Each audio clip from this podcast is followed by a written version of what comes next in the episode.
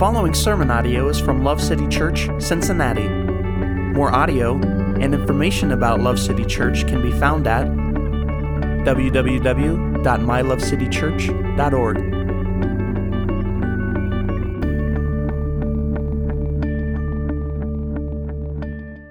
Please turn with me, if you would, to Hebrews chapter 8, continuing in our series through the book of Hebrews.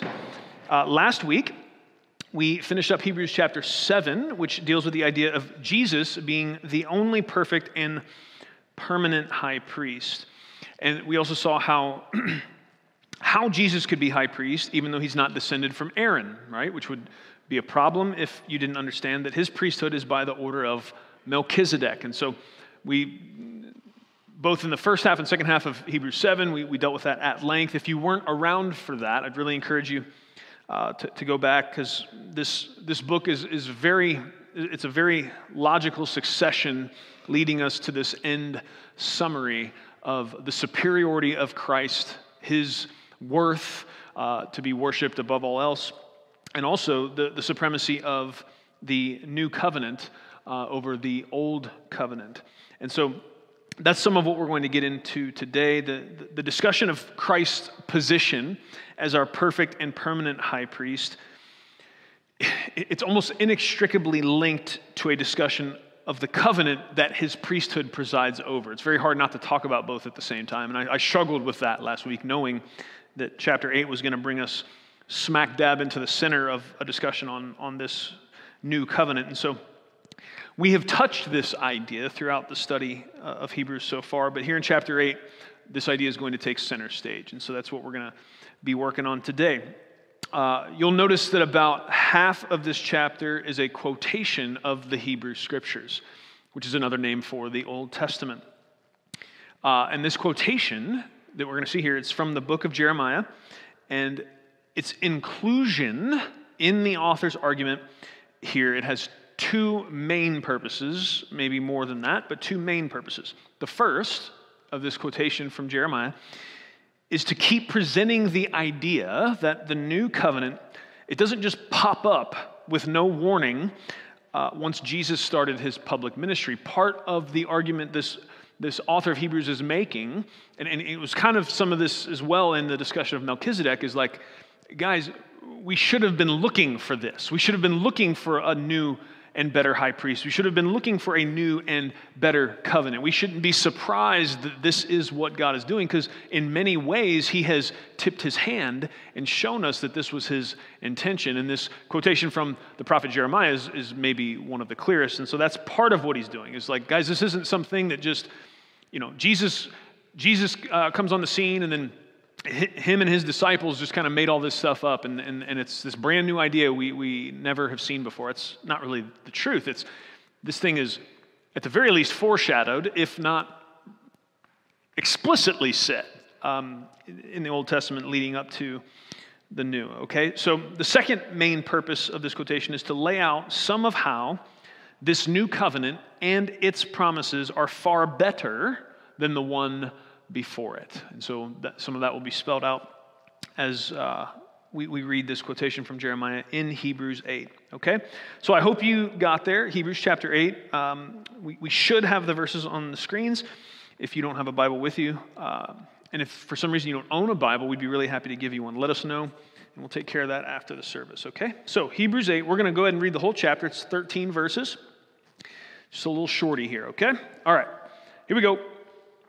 Now, the main point in what has been said is this we have such a high priest. I'm really thankful for the writer because this can be a hard thing to track. These first seven chapters, there's a lot going on.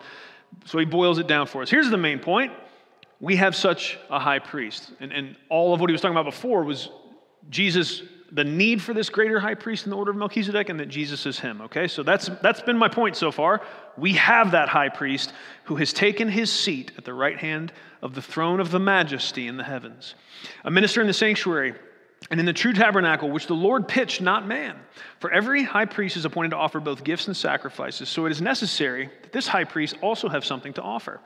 Now, if he were on earth, he would not be a priest at all, since there are those who offer the gifts according to the law who serve a copy and a shadow of the heavenly things, just as Moses was warned by God when he was about to erect the tabernacle. For, see, he says, that you make all things according to the pattern which was shown you on the mountain.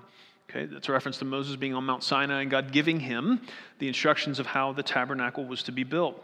Verse 6 But now he has obtained a more excellent ministry, by as much as he is also the mediator of a better covenant, which has been enacted on better promises. For if that first covenant had been faultless, there would have been no occasion sought for a second. For finding fault with them, he says, Behold, days are coming, says the Lord, when I will effect a new covenant with the house of Israel and the house of Judah, not like the covenant which I made with their fathers on the day when I took them by the hand to lead them out of the land of Egypt. For they did not continue in my covenant, and I did not care for them, says the Lord.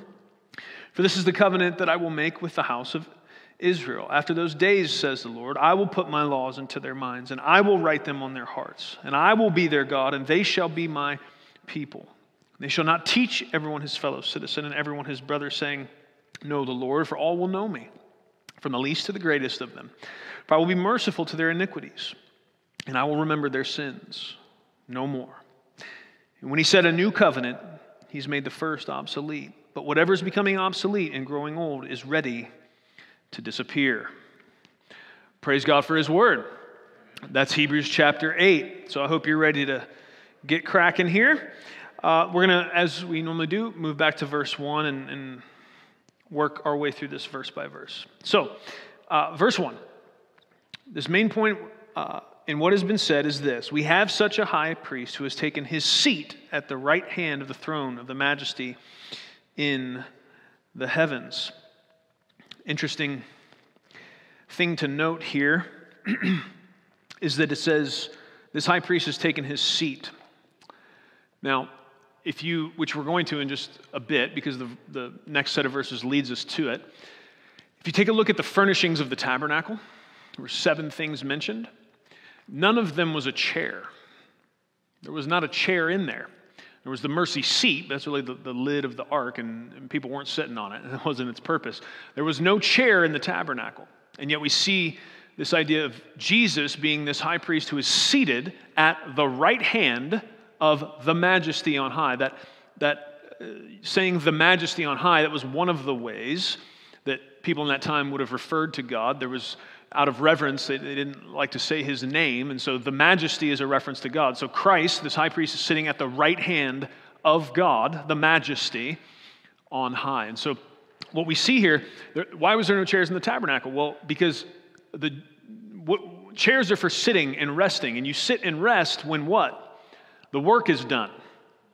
And the work was never done in the tabernacle. There was, there was no place or need for them to sit because they were always coming in there with a job to do, offering sacrifices for the people, and that was going to be perpetual and continual. God didn't want them sitting in there. There was there you shouldn't be resting because the, the occupation for which they were brought into the tabernacle was never going to be finished. But you see a stark contrast in the fact that Jesus is seated next to the majesty on high. Do you hear the echo from that of Jesus' words on the cross? It is finished. Because Jesus offered the once for all sacrifice that those animal sacrifices were always pointing forward to.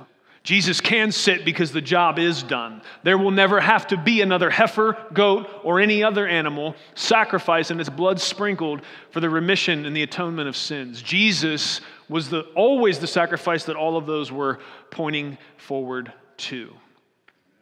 The fact that Jesus sits on the right hand, this is also something, you know, most of you have not been in a king's court, probably, but that was the, the place of highest designation and honor. If you were sitting to the right of the king, then everyone knew you were an important Pooh-Bah, and uh, they, they should give you respect. And so, this, in, in and of itself, is also uh, says something about the priesthood of Jesus, his position in the heavenlies.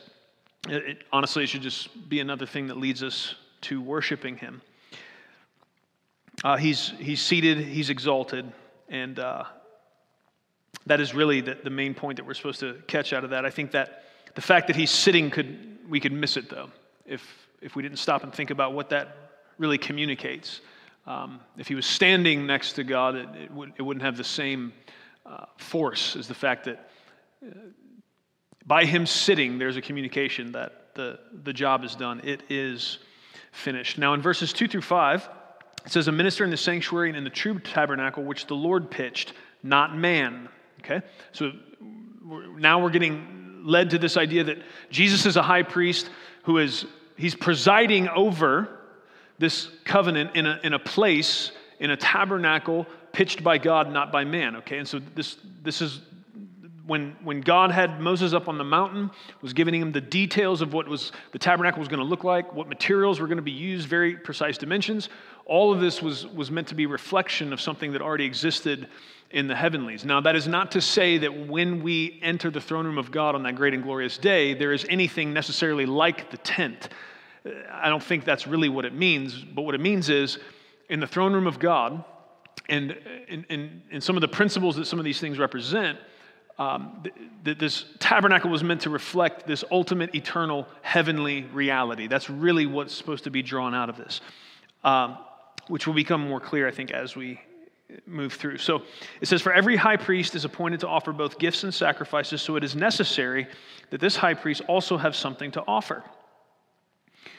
Okay? The difference here being the, the priests during the time of the tabernacle and even the time of the temple were offering uh, animals as sacrifices, as temporary sacrifices. Jesus, as a high priest, did have something to offer. It was himself. And, and this changes the very nature of our understanding of sacrifice as well, because during the time of the tabernacle and the temple, uh, what, what was the whole sacrifice about? And I'm, Pastor Andrew, I'm gonna try to stay off. I'm trying to stay off your stuff, brother. Pastor, I'm in Mexico next Sunday, so Pastor Andrew's going to be teaching, and, and, he already scolded me from last week because I was dancing all around his, his sermon too much. So I'm going to try to stay off of it, brother, out of, out of respect. But what, what, just one thing we want to draw out here is that basically, I, I heard this line. There's a, a Christian rapper named Bizzle, and I can't think of a better way to say this than the way he said it. He said, If death is your work, or sorry, if sin is your work, then death is the check. Ooh, that got me. I don't know about, I mean, y'all can sit there however you want. I'm, i got goosebumps again saying that. Because that's, woo, that's the point, right? The wages of sin is death. That's what he's saying. But the free gift of God is eternal life in Christ Jesus our Lord. And so part of what that sacrificial uh, system was, was constantly reminding people of was that the wages of sin is death. When you came up to the tabernacle, what the priest was helping you do was, was basically we're, we're gonna, we're, we know this animal is going to take the punishment I should have got. My sin deserves death. And so something was going to die in order to pay for the sins. What's, what's incredible about what Jesus has done, how, how can, so if, has that principle changed that the wages of sin is death? It hasn't. And Jesus did die. He died once for all for the sin of the entire world. But what's interesting is he didn't stay dead. And so the nature of sacrifice as we follow Christ has now changed. God is not calling us to come and offer either an animal or ourselves in the way Christ did. We don't have to be offered as an atoning sacrifice. We don't need to die to pay for our sin. Christ did that. But now what Christ does is sits in the heavenlies, sits in the heavenlies as what? A living sacrifice, perpetually, forever. His very presence there at the right hand, seated at the right hand of the majesty on high, is a continual reminder to God and to everybody that atonement has been made. Jesus now can be a sacrifice perpetually forever. He doesn't need to die again. It's all been done, it's all been finished. And that's how, again, we talked about this some last week. This is why Romans calls us to live as sac- to be living sacrifices where again we're just doing what our master has done. We're just following in the footsteps of jesus who is today a living sacrifice. We don't need to go through this whole drama again because he is eternal he has defeated death and he sits there next to the majesty right hand of the majesty on high forever and no one's ever going to unseat him. No one's ever going to change the finality of what has happened in the atoning work of christ. He can sit forever as a living sacrifice, and then we can come behind. I'm so thankful that what God has called me to is not to lay myself on an altar in the way the bulls and goats had to, or to have, my, have me up on a cross the way Christ had to. That that, because ultimately, if things were just going to be done strictly and legally, and we didn't understand that God had this incredible master plan of pouring grace out upon us through faith and, and counting faith as righteousness to his people, if God didn't have that plan, then the only way my sin could have ever been dealt with would have been for me to end up on a cross or an altar. But because of Christ and because of what God has done by grace through faith in him, I get to be a living sacrifice. God help me to do it. Amen. And so we see here, verse so that's verse 3. Verse 5 Now, if he were on earth, he would not be a priest at all, since there are those who offer the gifts according to the law. So, again, what he's saying so if Jesus, if Jesus wasn't at the right hand of the majesty on high, performing this duty of the, of the perpetual, perfect high priest, the only one we're ever going to need, if he was down on earth trying to do the job, at the time this was written, they're saying he wouldn't even let him, again, because, and we went through all this last week, because Jesus of the tribe of Judah, not of the tribe of Aaron, so he wouldn't have even qualified for that earthly priestly, uh, the, the, duties and, and the, the position of a priest at all, much less the high priest. And something that's interesting to, to note out of that, uh, it says, if he were on earth, he would not be a priest at all, since there are those who offer the gifts according to the law. Uh, I don't have time to go into great detail about why it's important that we know this, but that's, that verse right there is really great evidence that this book, the book of Hebrews, this letter to the Hebrew Christians, was written before 70 AD, because the way the author talks about it is if the, the priests are, are still offering sacrifices in the temple. And what's interesting about that is the Romans came in in 70 AD and sacked Jerusalem, tore the temple down, stole all the furnishings you know? And uh, I, I, know there's, there's probably stuff on the discovery channel whatever else. I've, I've, seen some of it. You know they think the ark of the covenant's in some mayan temple or whatever. You know people are still looking for these furnishings right? Um, personally i don't think they're ever going to find them. I think god made sure they were gone uh, because he was making a clear statement that uh, there was no more need for those temple sacrifices because now uh, what was being accomplished there in a temporary way is accomplished uh, permanently and forever through christ uh, in the heavenly tabernacle. And so, the heavenly temple. Okay? So, uh, part of what that can help us do is date this book because honestly, God's so smart. You know, there's so much there's so much in the book of Hebrews that is helpful and instructive for us as followers of Christ. But had had this writer not written this before 70 AD, I'm not sure he would have, uh, because once the temple was destroyed, I mean, how much of this argumentation is about guys don't don't go back to this inferior Old Testament sacrificial system. You know, but honestly, there was no there was no option for anybody to do that after 70 AD. Once the temple was destroyed, once the furnishings were gone, none, you couldn't do the Levitical priesthood couldn't do their job. None of it could be done the way it was commanded in the law of Moses. And so, I, somebody may, you know, this writer may not even thought there was a need to to write much of what he wrote here uh, had it been post 70 AD. But God, in His great wisdom, uh, had this letter be written by the inspiration of the Holy Spirit, and thus we have its content to help us today. Amen. Uh, so, verse 5 who serve as a copy and a shadow of the heavenly things. Okay?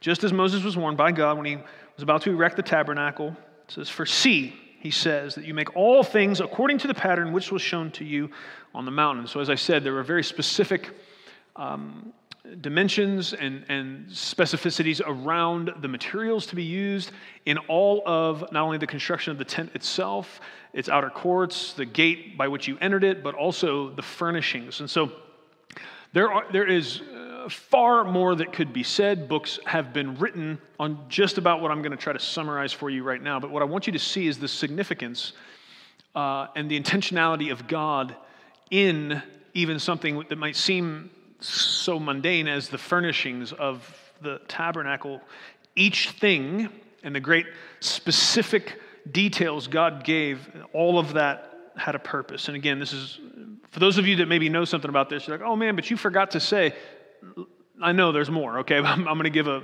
10,000 mile view of this real quick, just so maybe, maybe whet the appetite of, of people to, to look closer. So, what is it talking about? It's talking, you know, he's saying, they serve as a copy and a shadow of the heavenly things, these heavenly things being um, eternal realities, and, and how much of, of that tabernacle, again, back to the point of why we're, why I'm saying this author included the back half of this chapter, all this giant quotation from the book of Jeremiah, uh, the largest, I think, quotation straight of from the Hebrew scriptures in all of the New Testament. I believe that's true. Uh, in any case, it's one of the biggest, if it isn't the biggest. What, what, what's the point of all that? To show us that Jesus coming, the, the inauguration of this new covenant, all that God has done in Christ, it shouldn't have been, people shouldn't have been maybe as shocked as they were, and maybe today even sometimes are, that this was coming. There were so many things that pointed to the fact that what God did with the people of Israel in the desert through the Mosaic covenant, that that was not the end of the story, that that was not the final iteration of how God was going to relate to people, right? It was something that God did for very specific purpose at a very specific time. He pulled a people out unto himself to accomplish his overall redemptive plan, which was going to include everyone who would come to faith in Christ. The Gentiles, thankfully, because I don't think I have a drop of uh, Jewish blood in me, thankfully I'm in as well, and, and probably many of you are, uh, because God, God's plan was always bigger than just taking the, the, the, doing something with the people of Israel. The people of Israel were a part of a much larger plan, the new covenant. Okay, so what? But what were what? How, how did some of these furnishings point to greater realities? Okay. Uh, so moving from the outside in right because there were several divisions within the, the tabernacle the kind of final one being the holy of holies is where the ark of the covenant sat the mercy seat being the lid of that covered in, in gold um, and that's where blood would have been sprinkled one time a year by the high priest for the atonement of the sins of the people. But working so that was kind of the that's you know the final boss all the way in there the holy of holies. But we're going to work our way out in. Okay, so the first thing you would encounter if you were walking into the tabernacle would be the bronze altar of burnt offering. A bronze altar of burnt offering. And um, some would say that bronze, being a less precious metal, typified man and their sin. As you get further in, there's more gold, kind of signifying the, the divinity of, of, of God, and I would say also Christ. But the first thing you're going to come up to is this bronze altar of burnt offering. What does that tell you? That we, uh, that automatically is screaming the message that we have a problem. You, you can't go into where the presence of God is in that Holy of Holies until first some kind of offering is offered. Sin has to be atoned for before you can come in. Okay, so that's why first you're coming to this bronze altar. And it had horns, and there's, all, there's even more detail I could get into, but again, I'm just, I'm just trying to give you a very light summary of these things. And so the second thing you would come to was called a laver. Basically, it's a bowl of water. This is where cleansing, the, the priest would have to cleanse, wash their hands and wash their feet from this bowl. Interestingly, this bowl was made, it was hammered out of the very highly polished brass mirrors, uh, which, so coming into it, you're, you're, you're going to be able to probably see your reflection in it. Again, a, a reminder that uh, you, you are not perfect before God, and then as you're looking at reflection, you're, you're pulling this water out of this to, in another way, cleanse yourself ritually before you can think about moving closer to the presence of God. And again, I alluded to this last week.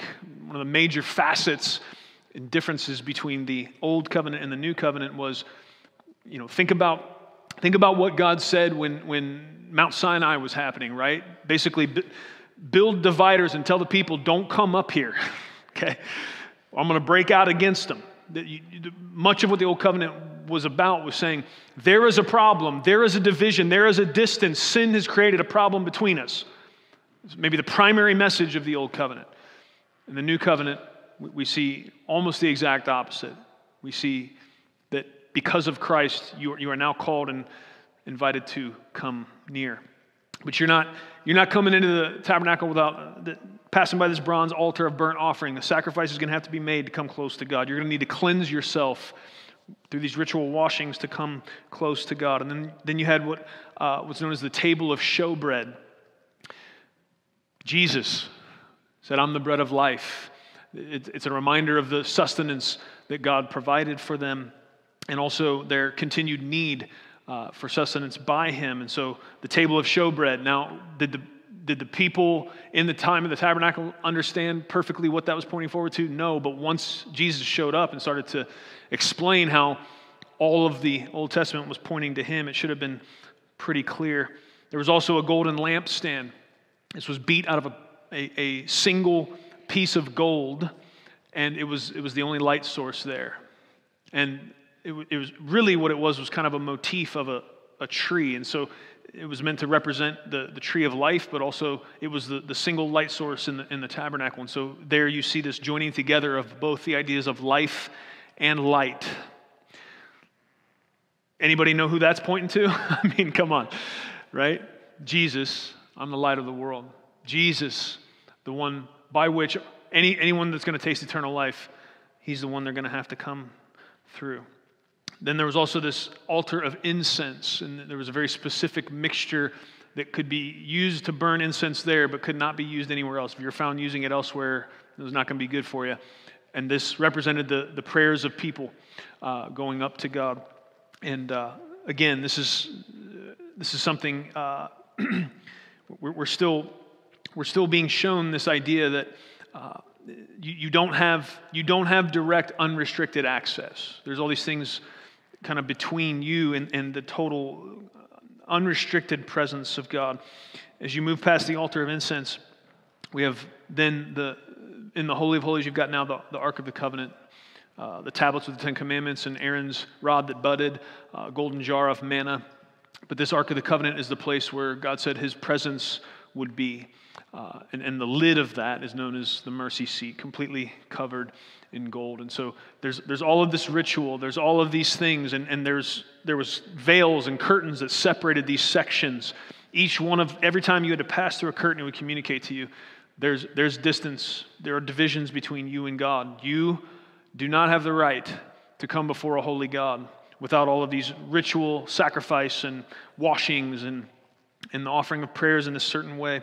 And so much of while, while at the same time, all the furnishings of the tabernacle were expressing the idea of where they stood during the inauguration of the Old Covenant, in every, every one of them in their own way was pointing forward to the fulfillment of those things in the new, and that Jesus was going to become the lampstand. He was going to be the living water by which we were purified. He was going to replace the need for this altar of burnt offering. And so Jesus is the fulfillment of every piece of that tabernacle and all of its furnishings. All of it was pointing forward to him, uh, which can make your reading of the end of Exodus and some of Leviticus much more interesting uh, if you understand those principles. Uh, it's, it's, really quite precious.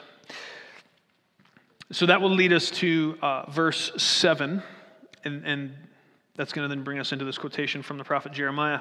It says, For if that first covenant had been faultless, there would have been no occasion sought for a second. Um, this idea is, is a logical one. It's pretty basic practicality. For some of us, it could be confusing because I know we live in a world where, uh, because consumerism is a thing and the way our economy works, we're always being offered something new and improved. So for some of us, we may be confused because, like, well, I've bought lots of things that said it was new and improved, and then I got it, and it was like, mm, it's basically the same, right? It's like the new iPhone every year. It's got a half megapixel better camera and this and such, and then you actually get the thing in your hand, and you're like, okay, my, my iPhone 11 was just fine. This 13 Max Pro, you know, that looks like you're holding this up to your face is not actually that much better. Uh, so, not to pick on Apple, everybody does it, right? You're, you're the toilet bowl cleaner in your house is new and improved. Oh, we did something different with it. Well, really? I mean, because it's kind of doing the same thing it always did. Um, still got to scrub. So, anyways, uh, the point there being, God isn't like that. God isn't just throwing out new and improved stuff just because or because he, you know, he's trying to sell you something. God does stuff intentionally and on purpose. So if this new covenant we're going to hear talked about in this quotation from Jeremiah, it's not that God's just doing stuff just because. If, if there wasn't a need for a new covenant, if there wasn't a need for really the, the fulfillment of all the old was pointing to, then God wouldn't have done it. It's kind of a simple, almost circular premise, but needed to be said.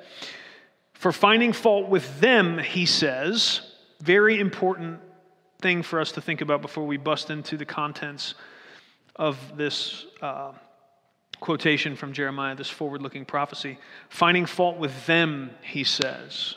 Okay. Sometimes, and I've really tried hard to not let this become uh, prominent as we've worked through the book of Hebrews, because there's points where the author will say things like, uh, these former things were useless.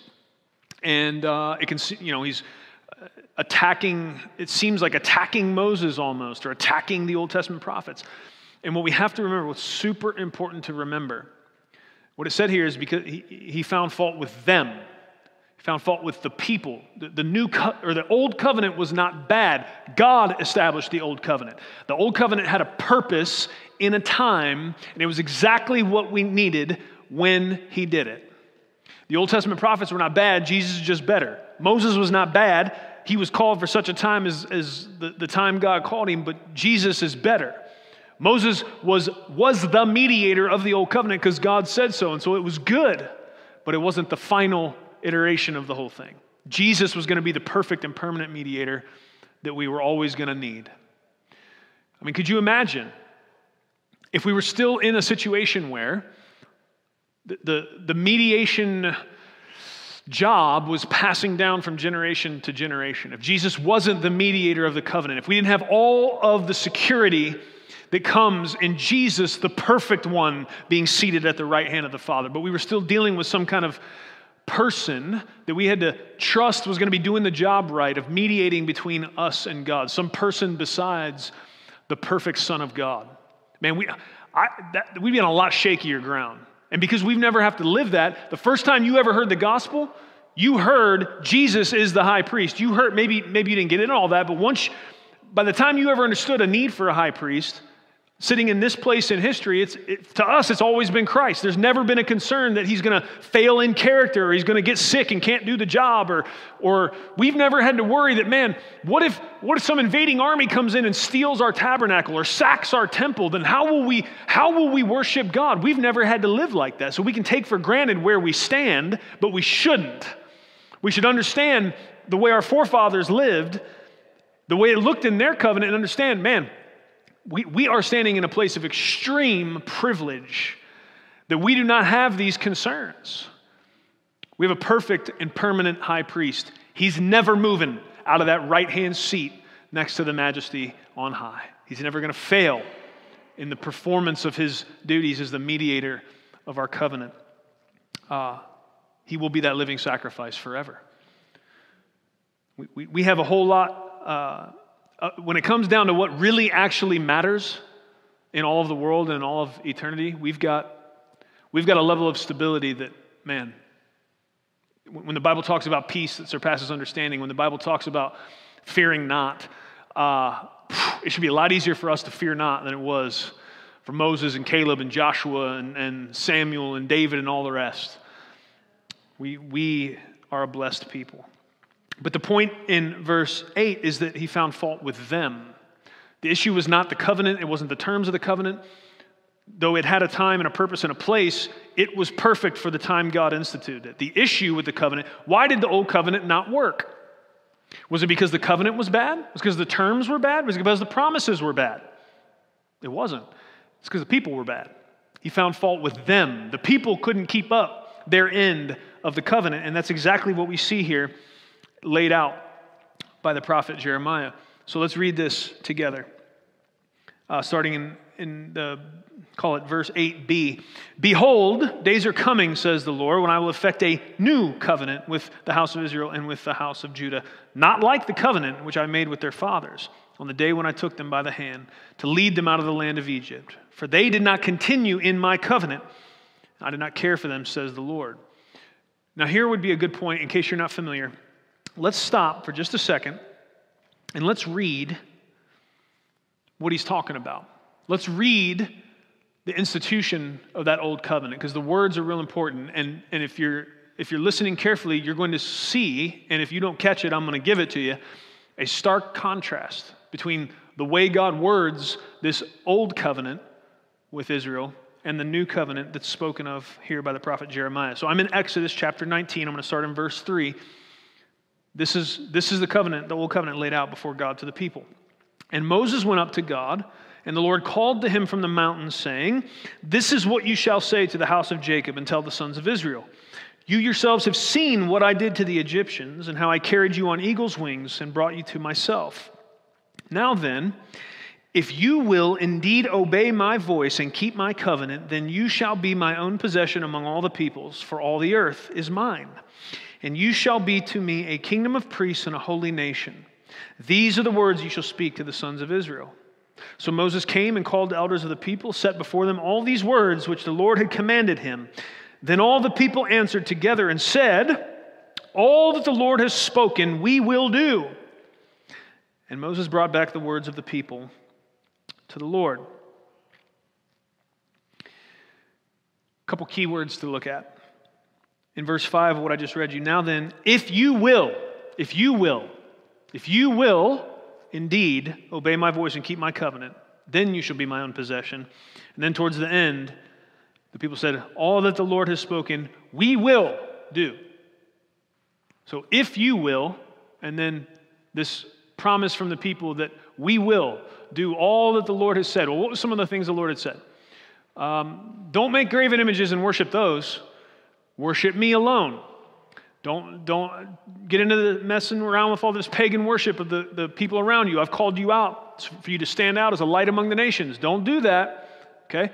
And if you know the book of Exodus, right after, I mean, we don't get very far from all the Lord has spoken, we will do, to Moses goes back up on the mountain to talk with God.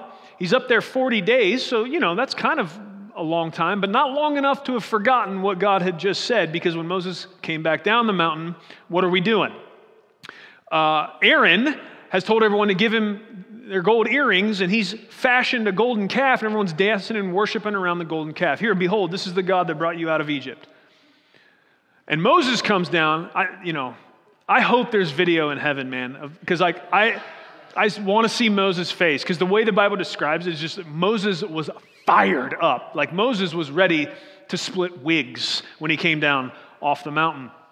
Uh, and it's funny because he comes down to Aaron, like, Aaron, bro, like the first thing God told us not to do was this. And he's like, well, Moses, you know how the people are, man. They, they, they, were all freaked out and said, We didn't know what happened to you. And then they wanted me to fashion a God. So, so, you know, we took all this gold, I threw it in the fire, and this calf popped out. When the description was very clear that Aaron took tools and formed the calf, right? So Aaron's like, you know, it just, it happened. Moses, right? So, we, so Aaron's lying, right? We're 40 days into the, this brand new covenant we just cut. Yes, everything the Lord said we will do. No, you won't. and, and this is a micro picture of the grand point, which is if you will keep the covenant. Yes, we will. No, that's, that's why later Paul says the whole point, major point of the old covenant, was to lead everybody to this understanding. No, you won't. You can't. God, the only way this is going to work is if God does the whole thing. And that's the major difference that we see here in this new covenant language that, that the prophet Jeremiah prophesies, right? Instead of if you will, there is no if you will in here. There's also no response from the people that we will. What does it say? Not like the covenant which I made with their fathers on the day when I took them from the hand, took them by the hand to lead them out of the land of Egypt, for they did not continue in my covenant, and I did not care for them, says the Lord. For this is the covenant that I will make with the house of Israel after those days, says the Lord. I will put my laws into their minds. I will write them on their hearts. I will be their God, and they shall be my people. And they shall not teach everyone his fellow citizen and everyone his brother, saying, Know the Lord, for all will know me, from the least to the greatest of them. For I will be merciful to their iniquities, and I will remember their sins no more. You want, to, you want a quick way to summarize the difference between the old covenant and the new covenant?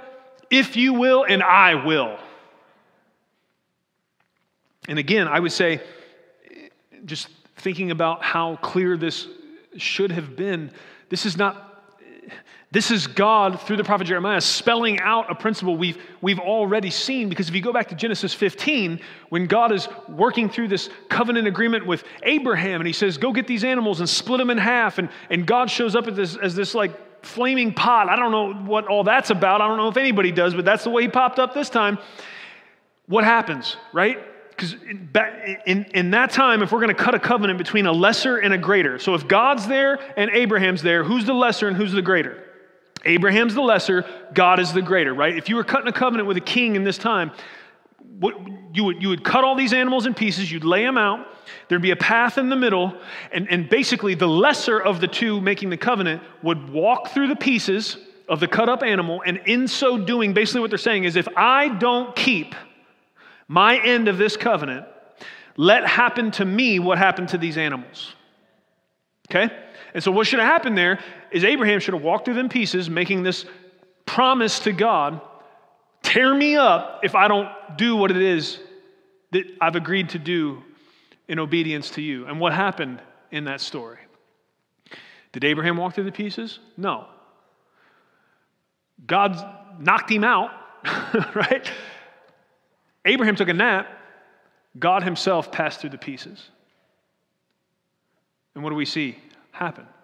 Those animals dying, being, being butchered, and their blood flowing on the ground. Ultimately, that did end up happening to God in order for the covenant to be kept. Jesus had what happened to those animals happen to him. His blood was shed for the atonement of sin, eternally, perfectly, forever. My point in bringing all that up is the whole I will that we see throughout Jeremiah, the whole idea that God was going to his, the, the finality of his covenant between him and man was going to have to be something that he secured, that he guaranteed. We saw that last week, that Jesus is the surety of a better covenant. He is the one that was going to have to do it because we can't guarantee our end. We can't do it. It was always going to be about the willingness of God to do everything that was going to be necessary in order for us to be in relationship with Him. Something we should never, ever, ever, ever let ourselves become ungrateful for. That we do have a God willing to go through all that for us. I will over and over and over again. Now, there's this mention of better promises. This is not a I would say this is not a uh, comprehensive summary of the better promises we find in the new covenant, but there's a couple that pop out here that I think are worth mentioning as we finish up today our time in Hebrews 8. I would call your attention to verse 10, first of all. For this covenant that I will make with the house of Israel after those days, says the Lord, I will put my laws into their minds and I will write them on their hearts. This, this points out a key differentiation between the old covenant and the new covenant and the way God is relating to us and we are relating to him. In the old covenant, Moses was called up on the mountain and there were tablets of stone. There was a law written on the outside. The expectation being that the people would follow that law that was written down on the outside. And again, the terms of those covenant was, uh, the terms of that covenant was, if you will obey, then I will do these things. And so, think that the very function of, the, of those commands written down in that external place, the agreement was okay, if I follow those, then God will bless me and I will be in relationship with Him. And so, the, the very thing we're always trying to tell you not to get pulled into as believers, a works based righteousness, that, that, that, was, that was what they were under. And part of why God did that in that time was because the way we are wired, we were always going to struggle with that. We were always going to struggle with the idea that God, God will love me if I'm good. And don't try to tell me that none of you struggle with that today just because we've done the first eight chapters of Hebrews together, or you've been listening to the gospel preached here, however long you've been listening to it, because this is a perpetual and perennial issue in the hearts of men and women. Our hearts are idol factories, and we constantly are pulled back to this idea of a works based righteousness because nothing else in this world works like grace. Nothing. There's nowhere else where I can do the crime and someone else is going to do the time, and that's okay. In every other sphere, we would call that injustice. In every other sphere, we would say that's wrong. That you did harm to someone, but now, but now someone else is going to pay the, your penalty. Someone, you're like, well, I don't know. Think of somebody falsely accused of a murder and then pays the, the ultimate price for that murder. What, what happens in your heart as you think about that? And if nothing happens in your heart, then imagine it's you falsely accused of some heinous crime and falsely accused, you end up getting the death penalty. How are we feeling? Like, oh, that's okay. People make mistakes. No. Glad that didn't break. Ooh, see how hard it was for me to bend over right there? There's no chair in the tabernacle, but I, might need one up here. You heard me. Wow. Okay, thank you, Lord. if you're over 35, don't try a jumping axe kick. Just don't. Just stay on the ground. Amen. Nothing else works like that. Where the sin is ours, we have, we have committed the infraction, and, and it's, it's even it's even hard, this is even worse than if, because if, if I was falsely accused of a crime and ended up getting the death penalty for it, at, at least, at least I'm not perfectly innocent. At least I, have I've done a lot of things in my life that were wrong. At least maybe the punishment doesn't fit the crime from a, from a kind of human legal standpoint, but at least it's not a perfect innocent person that's ending up catching uh, this, this, this punishment they didn't deserve. But man, in, in the case of, of Christ, we have someone who never sinned, not once in thought, word, or deed. Being the one that steps in and is that perfect sacrificial lamb, atoning sacrifice. It, it, doesn't, it doesn't compute. That's why Martin Luther said we need the gospel beat into our heads. That's why, um, no matter what book of the Bible we're working through, we're going to be consistently and constantly brought back to the idea of the goodness of Christ's gospel. But in this, what we're seeing is this facet where there was an external law, it had a purpose, if, if we follow that external law, then uh, we, will, we will stand in the blessing of God.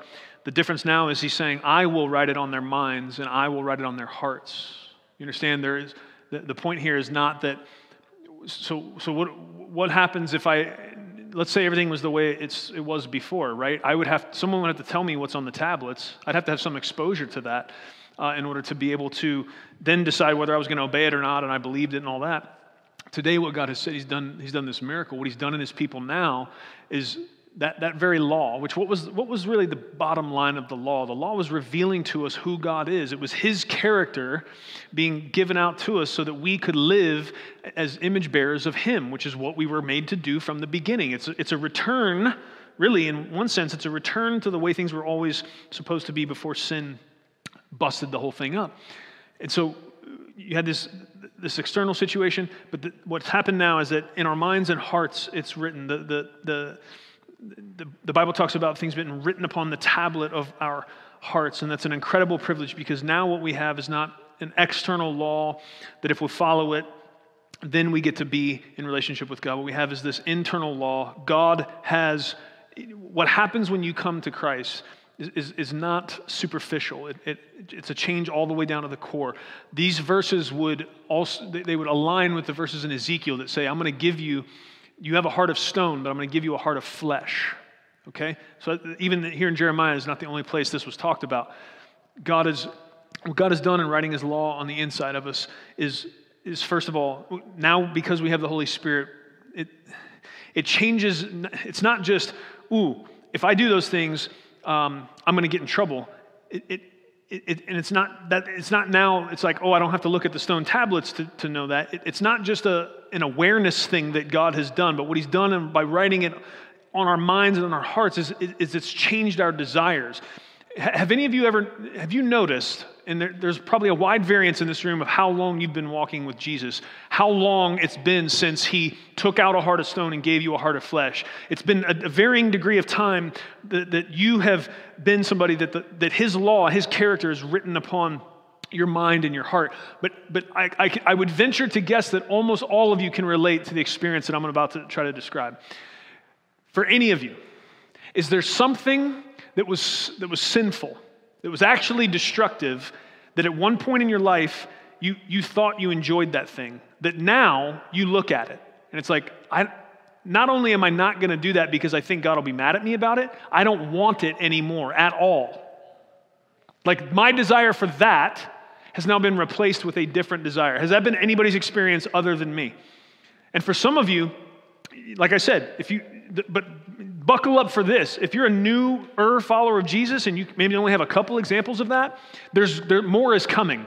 Because that's part of what it looks like to be sanctified. That's part of what it looks like for you to be continually conformed into the image of Christ. It's not just about God's now giving you this ability to resist temptation, though that's part of it.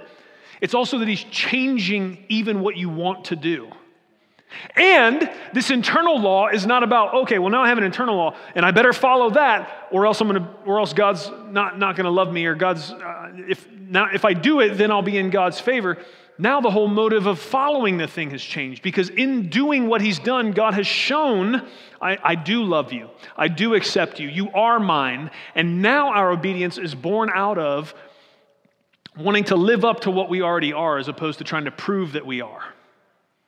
I want, to, I want to obey God because I am his child. I want to obey God because he does love me. It's not that I want to obey God so I can become his child or I'm going to obey God so that he will love me, and that changes everything.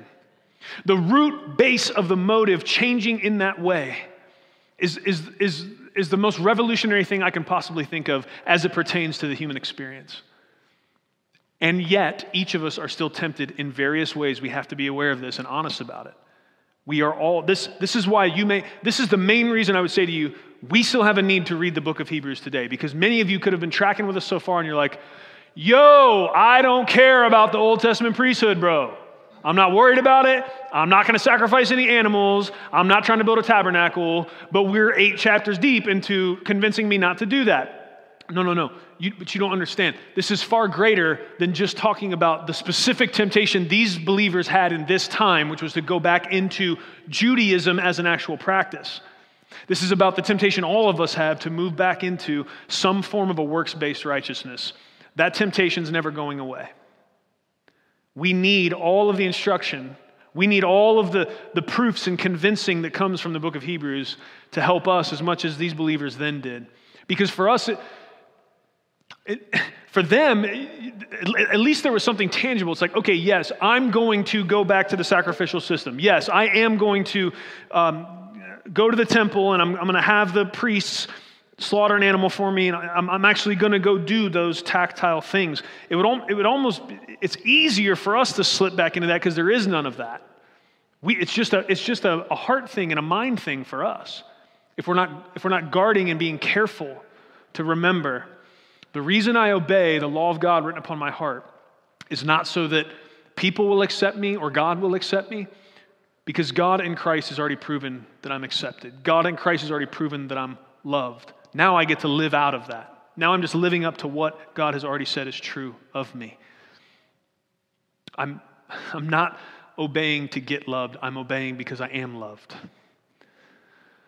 Man, to, to the degree you understand how absolutely revolutionary that idea is, that, that's going to be some of what determines how much joy you have in your, in your life with Christ.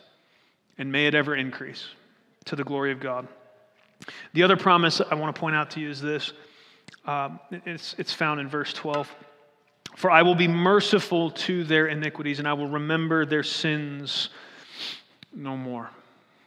The whole idea of, of the mercy of God.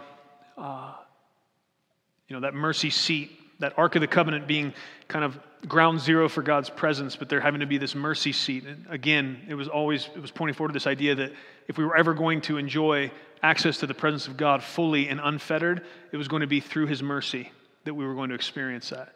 It's deep, friends, I'm trying to tell you. I gave you the quickest summary of all the tabernacle furnishings anybody's probably ever done.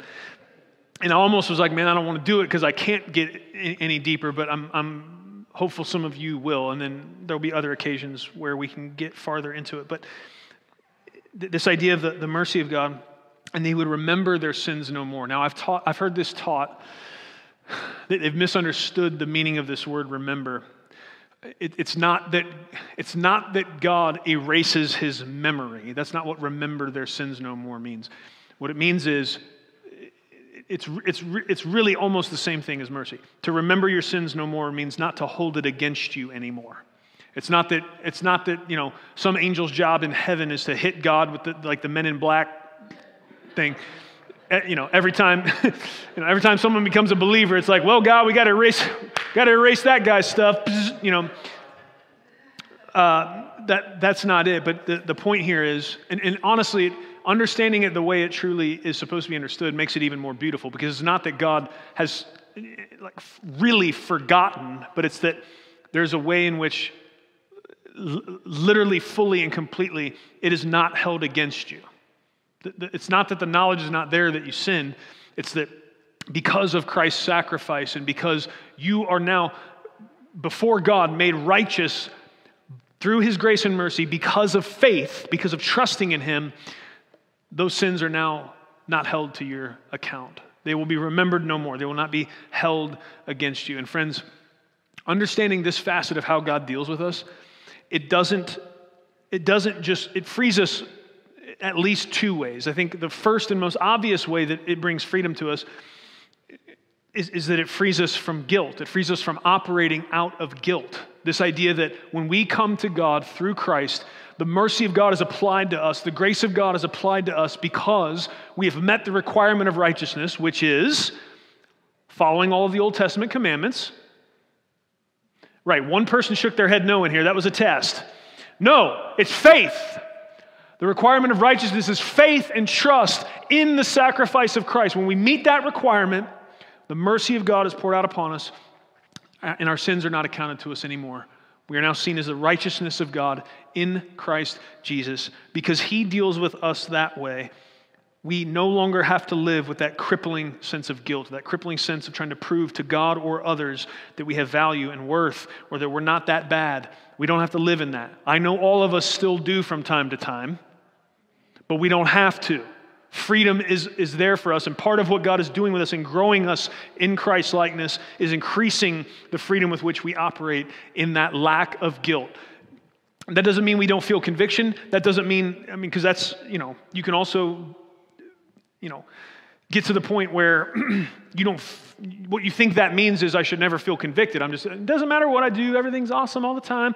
That's not what it means. But there's no condemnation for those who are in Christ Jesus. Though we are convicted, we are able to move in the truth of Christ's forgiveness and the mercy of God. And so it frees us, it frees us from the chains of guilt, but this truth also, in a way we may not anticipate, frees us from the chains of bitterness. Because to understand how we've been forgiven absolutely should inform how it is we then deal with others. This is the purpose of the principle uh, and the parable Jesus gave about the wicked servant, right? That one servant owed the king the equivalent of a life's salary, threw himself down, asked for mercy from the king. The king granted him mercy. That same guy that was just forgiven all that runs outside, grabs his buddy that owes him the equivalent of 10 bucks and chokes him and has him thrown in jail because he can't pay his debt. And what is Jesus' point? That servant, that, what is the name of the parable? The wicked servant. because that guy had been forgiven like that and could somehow, walking in that amount of mercy and grace and forgiveness, then not grant that to somebody else. And the proportions are even, the proportions are accurate if we all are honest with ourselves. We are all the wicked servant when it comes to what we have been forgiven of. Because we all come to a perfect God, a holy King, looking to be absolved and have all of our sin atoned for, every one of our sins of thought, word, and deed for the entirety of our life. We are asking that King to forgive us for every one of them. And yet, how often do we still walk around chained to bitterness and unforgiveness, not able to come out and on an individual basis forgive one another? We can be free of the chains of guilt and the chains of bitterness. But when you operate in slavery to those things, it is, it is a really, really hard way to live. And it's something that God has never intended for us. And part of the fulfillment of the new covenant, part of what the freedom God, uh, and there's all kinds of other promises we could talk about, all kinds of other freedoms, but I'm just going to give you what came to the surface here freedom from guilt and freedom from bitterness. All of it comes by the grace of God. We have much to be thankful for, friends. Amen. Will you pray with me? Father, we come before you in the name of Jesus. Thank you.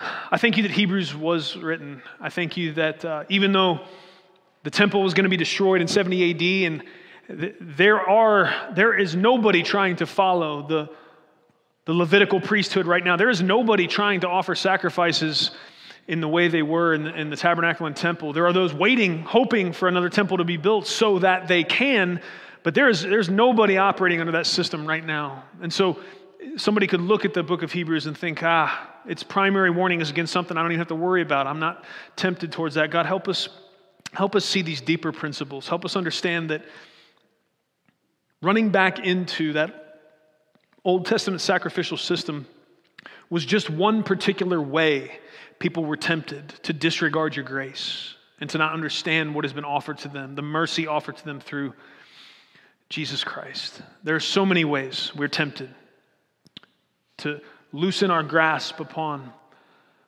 the grace and the mercy that you have given us through faith in Christ. There are so many ways we are tempted back into some kind of righteousness paradigm that has to do with if you will.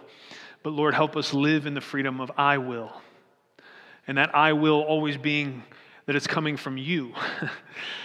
Lord, when we are struggling with doubt, may we remember you said, I will. When we are struggling with condemnation, may we remember that you said, I will. When we're struggling with bitterness and unforgiveness, Lord, may we remember you said, I will. When we're struggling with temptation, Lord, may we remember you said, You said, I will.